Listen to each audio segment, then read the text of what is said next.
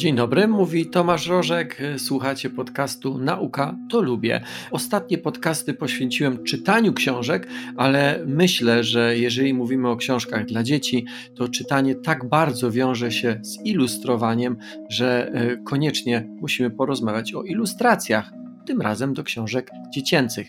Te piękne ilustracje w książkach dla dzieci to nie tylko urozmaicenie stron, one przemawiają do wyobraźni młodego czytelnika, pozwalają lepiej zrozumieć te treści, które są czasami napisane tekstem. Gdy zaczynałem planować swoją książkę Jak działa człowiek, e, było dla mnie absolutnie podstawowe i wiedziałem, że integralną częścią będą właśnie ilustracje.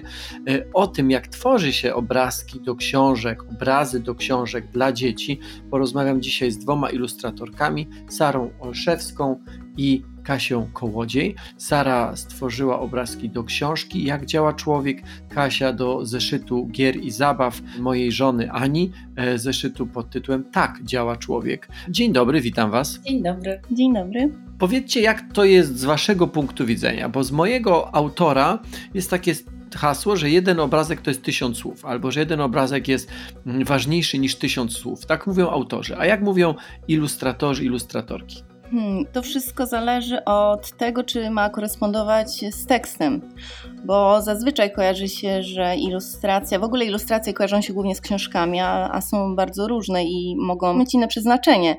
Bywają ilustracje, które właśnie mogą wyrazić więcej niż tysiąc słów, które mm, zachęcają do tworzenia opowieści, a są też takie, które mm, mają bardziej uzupełniać, czasem podpowiadać informować, albo po prostu rozbudowywać, żeby pobudzać wyobraźnię odbiorcy. Więc no, jest bardzo różnie, to zazwyczaj dyktuje tekst, y, jakie są warunki. Tak, tak, ja się tutaj zgadzam, dokładnie tak jest. Też oprócz w ogóle różnej roli ilustracji, ważne jest też nasze własne podejście, czyli nasze możliwości, warsztat i bo też my ilustratorzy nie poruszamy się zawsze obrębie wszystkich możliwych y, technik, prawda? Więc każdy z nas ma jakiś inny sposób myślenia. Więc to myślenie jest też bardzo ważne w ilustracji, takie swoiste.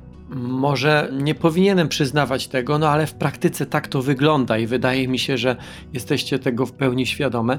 Dla mnie, jako autora, czasami powstaje taka myśl, jak piszę książki, książkę dla dzieci, że opisuję jakieś zjawisko i zdaję sobie sprawę z tego, że tekstem będzie mi bardzo trudno opisać to tak, żeby dziecko zrozumiało, i wtedy z tyłu głowy powstaje mi taka myśl, to to wrzucimy do ilustracji. Można opisywać w przypadku książki, na przykład jak działa człowiek, układ nerwowy, albo układ trawienny, albo serce, albo można je po prostu narysować z punktu widzenia odbioru przez czytelnika i wydaje mi się, że nie tylko przez dziecięcego, ale dokładnie tak samo to działa z odbiorcą dorosłym. Po prostu coś, co jest narysowane, łatwiej jest zrozumiane. Czy wy też tak na to patrzycie? Tym sęk. To jednak jest podpora tego tekstu i no, zależy wszystko od tego, jak bardzo kreatywne myślenie ma odbiorca, a my tego nie wiemy, do kogo trafi publikacja. Więc musimy zrobić wszystko, co w naszej mocy, żeby tej mocno kreatywnej części nie zanudzić, nie dawać wszystkiego na tacy. Musimy to ładnie wszystko wykreować. Czy Uważacie, że ilustrowanie książek dla dzieci jest bardziej skomplikowane niż dla dorosłego, czy nie? E, ja tak uważam, bo jednak no my mamy tutaj za zadanie te dzieci uczyć. To mimo, że przez zabawę, ale chcemy im pokazać wszystko z jak najlepszej strony, mamy wpływ na ich poczucie estetyki. Opowiem Wam, że z mojego punktu widzenia e, autora tekstu, książkę dla dziecka, artykuł dla dziecka jest napisać trudniej. I mogłoby się wydawać dla kogoś, kto ani nigdy nie ilustrował, ani nigdy nie pisał, że jest dokładnie na odwrót. No bo zasób słów dziecka jest zwykle mniejszy, więc i tekst jest zwykle mniej skomplikowany. Ktoś, kto na to patrzy z zewnątrz, mógłby pomyśleć, no to właśnie taki tekst dla dziecka łatwiej napisać, bo jest mniej skomplikowany, a przenosząc to dalej, ilustracja dla dziecka też jest zwykle prostsza.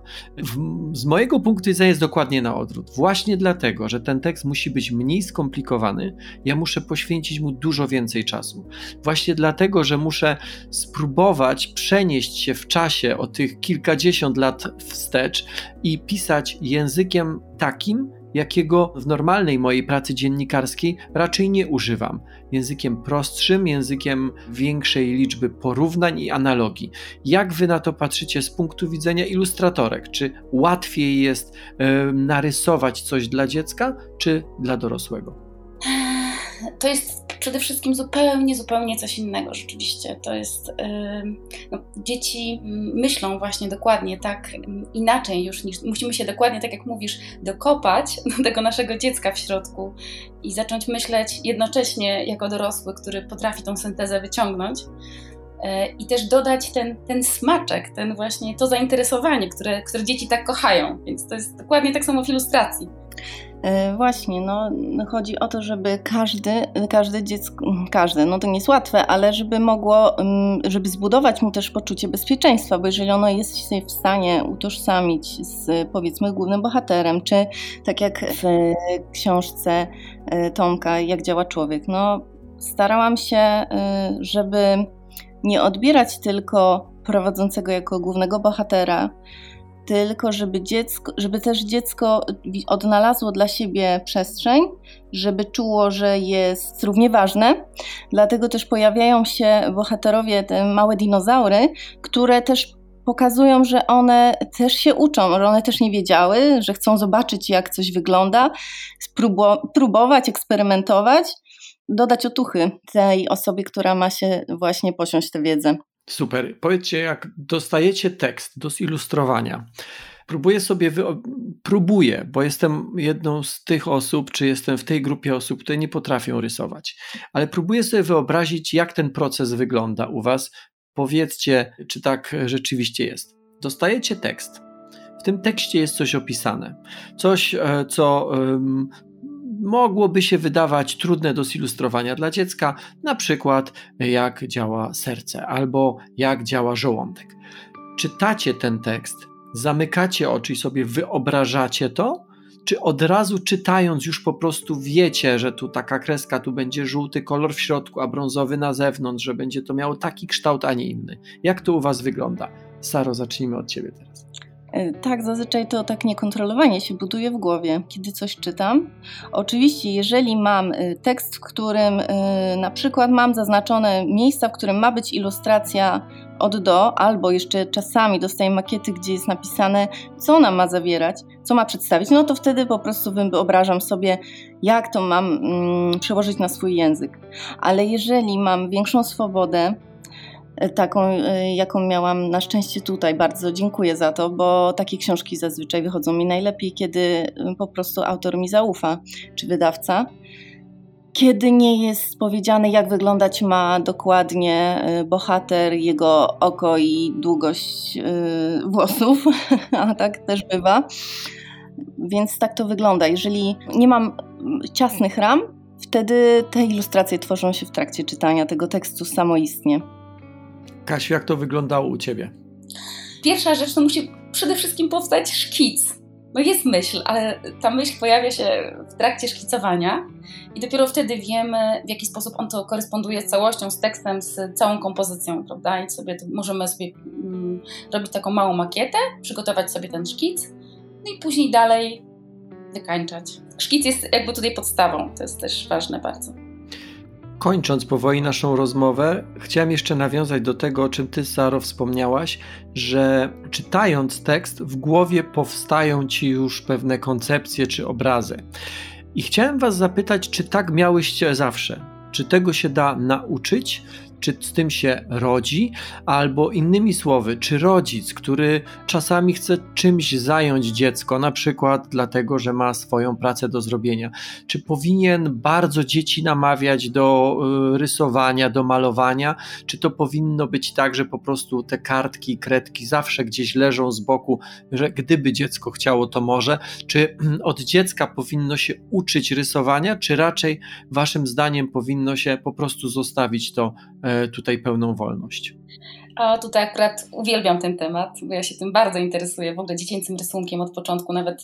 Ale właśnie e, ten, ten rysunek, o którym e, mówisz, e, on jest jakby rodzajem naszego języka, który mm, jako, no nie wiem, zaczynamy jako dwulatki, trzylatki już jakieś tam kreski sobie tworzyć i zauważyłam właśnie, że rodzice często od razu chcieliby coś zobaczyć w tych rysunkach, chcieliby już y, mówić, co ty tutaj narysowałeś, y, jak, jakie to jest ładne, jakie to jest brzydkie. Od razu zaczyna się jakaś ocena bądź jakieś skojarzenia się, się rodzą, a tutaj dzieci tak naprawdę to traktują jak, jak rodzaj przygody, eksperymentu dobrze jest jednak zostawić to dziecko, niech ono sobie właśnie, niech, niech tworzy, niech ma taką swoistą radość, niech, niech nie myśli o tym, um, że jest oceniane w jakiś sposób. To jest jego język i to tak chyba należy traktować, a później to się różnie przeradza, bo wiadomo, że no, każdy ma inny rodzaj e, tam zdolności czy talentu i on może pójść w kierunku bardziej roz, rozwinięcia wyobraźni i dostosowania wyobraźni do, e, do warsztatu oczywiście, ale może być to równie dobrze świetne hobby na przyszłość dla wielu ludzi. Taki wentyl bezpieczeństwa, gdzie można się schować, jak się człowiek zdenerwuje.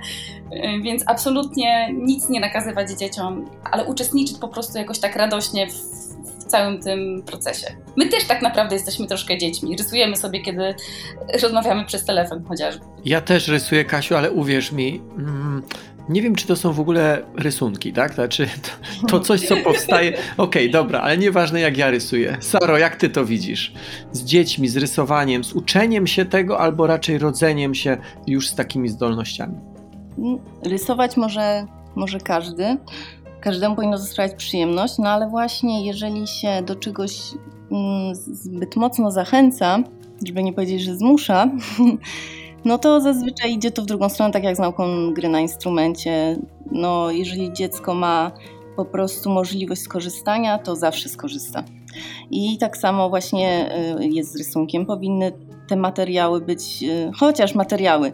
Ja właśnie mam nagranie, jak miałam niecałe dwa latka i rysowałam patykiem piasku, więc to po prostu narzędzia zawsze się znajdą, ale chodzi o to, że pewnie jak jakiś taki zlepek różnych rzeczy, które nazywane są talentem też jest, ale, no ale trzeba dać e, dziecku wolność. Ja widzę, jak jest przy pracy z malutkimi dziećmi już w przedszkolu, które już potrafią mieć blokadę i to może wynikać z tego, że niekoniecznie rodzice mogą robić wszystko, co w ich mocy, żeby zachęcać, ale już struktura przedszkolnego nauczania może mieć na to wpływ, na y, wprowadzanie szablonowego takiego myślenia albo narzucania po prostu identycznych obrazów i dzieci mają lęk czasami przed zaczęciem, rozpoczęciem pracy przed pobrudzeniem papieru.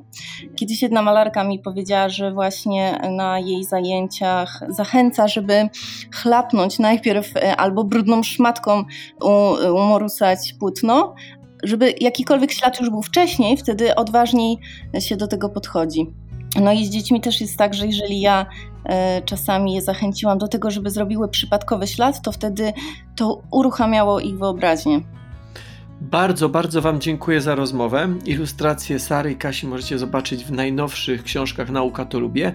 Jak działa człowiek, to Sara, i tak działa człowiek, to Kasia. Na koniec tego podcastu e, chciałem jeszcze przypomnieć to, o czym mówiłem w podczas dwóch poprzednich, że każdy przedszkolak, który przyjdzie z rodzicem do biblioteki, otrzyma w prezencie książkę autorstwa Wojtka Widłaka pod tytułem Krasnal w krzywej czapce.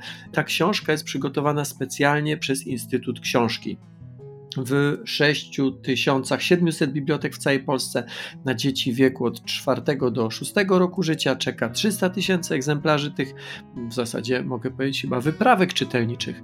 Jeden z filarów kampanii Mała Książka, Wielki Człowiek. Wspominałem o tej kampanii kilkukrotnie, bardzo, bardzo się z nią w Nauka to Lubię identyfikujemy, bo czytanie ma sens i czytanie w bardzo dobrym tego słowa znaczeniu zmienia nasze życie i nasze mózgi. W ramach tej mm, kampanii specjalne wyprawki czytelnicze otrzymają też dzieci nowonarodzone e, na oddziałach położniczych, ale także e, pierwszoklasiści wszystkich szkół podstawowych w całej Polsce. Więcej informacji o kampanii znajdziecie na stronie wielki-człowiek.pl bardzo Was zachęcam do zajrzenia tam. No i oczywiście zapraszam na podcast i do innych różnych aktywności. Nauka to lubię. Bardzo dziękuję, Saro. Bardzo dziękuję, Kasiu. Do usłyszenia. Do zobaczenia. Dziękujemy bardzo. Dziękuję. Dziękujemy.